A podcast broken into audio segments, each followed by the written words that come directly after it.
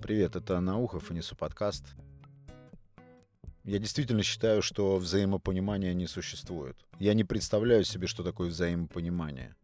Я считаю, что двум людям или больше недоступно понимание друг друга. Это вывод из наблюдений и опыта. Я не представляю себе условий, при которых один человек может досконально, точно и глубоко понимать другого. Для того, чтобы понимать человека, который рядом с тобой, нужно точно знать его коренную, какую-то глубинную систему мотивации, систему ценностей. Это вещи, которые лежат совсем не на поверхности. Это вещи, которые сам даже тот человек, которого ты пытаешься понять, толком не знает, не может объяснить. Что-то из этого природное, что-то наследственное, что-то приобретенное с опытом. И как это возможно понять? Я себе представляю, как вот в химии есть какие-то вещества, которые совершенно не смешиваются друг с другом. То есть частицы одного вещества не могут смешаться с частицами другого. Точно так же я представляю себе и поиск взаимопонимания, например, двух людей.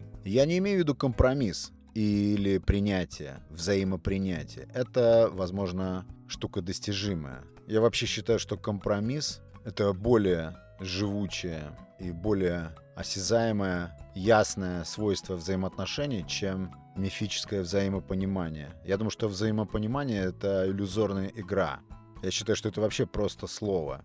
Все что угодно существует. Взаимозависимость, взаимовыгода, но только не взаимопонимание. Вот да, взаимопонимание очень часто связано с взаимовыгодой, потому что взаимовыгода еще более живучее понятие или свойство отношений между людьми, чем, чем даже компромисс. Еще мне кажется, что взаимопонимание часто связано с умением следить за мыслями человека, которого ты желаешь понять. Умение читать эти мысли. Такое иногда доступно. Но все равно это из области манипуляций, из области предугадывания или подстраивания. Но это не то самое какое-то настоящее подлинное взаимопонимание.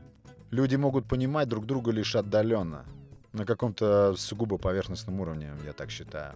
А так в основном все, скорее всего, непредсказуемо, и предвидеть действия человека невозможно.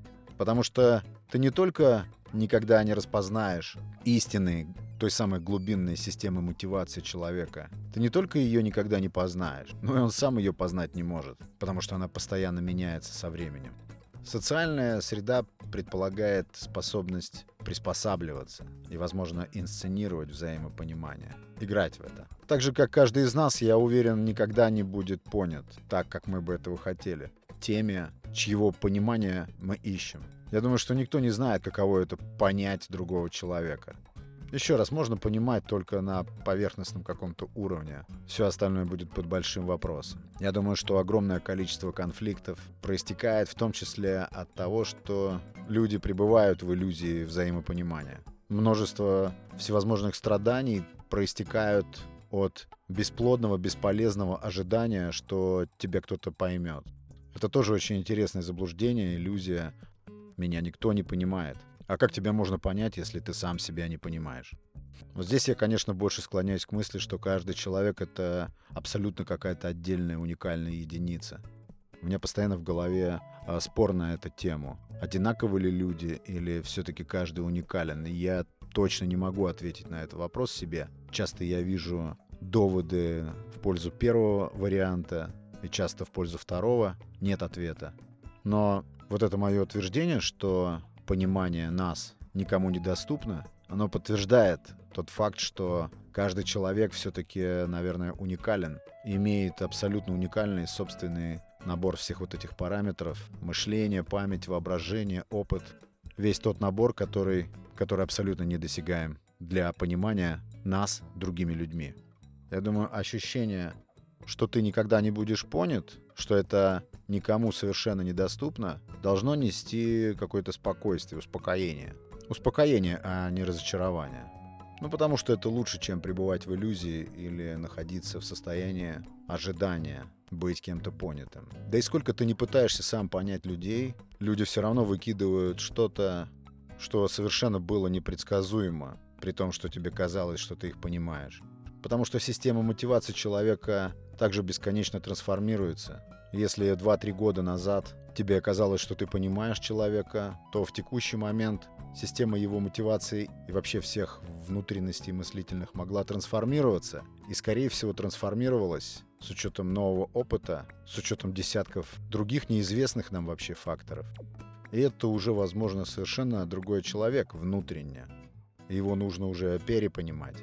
Точно так же происходит и с нами. Внутри все постоянно меняется. Как нас кто-то может понять, если нам самим себя порой очень сложно понять.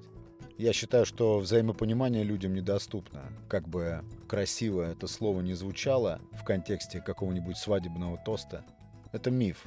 Я думаю, что существует только способность приспосабливаться, искать компромиссы или микрокомпромиссы, что, кстати, как я считаю, является искусством сосуществования с другими людьми. Какая-то гибкость, но только не взаимопонимание. Один человек другого может понимать только очень-очень отдаленно. Все равно это будет только видимость понимания. Плюс эгоизм. Каждый человек эгоистичен, и это абсолютная норма. Эгоизм этот очень сильно определяет ту самую уникальность. И он как раз, возможно, и является тем самым глубинным ядром наших уникальных свойств, куда никак не пролезть никому, куда мы сами-то боимся залезать. Вот такие мысли, друзья. Спасибо большое за внимание. Кто впервые на подкасте, подписывайтесь и подпитывайтесь. Это был Александр Наухов и Несу подкаст. Пока.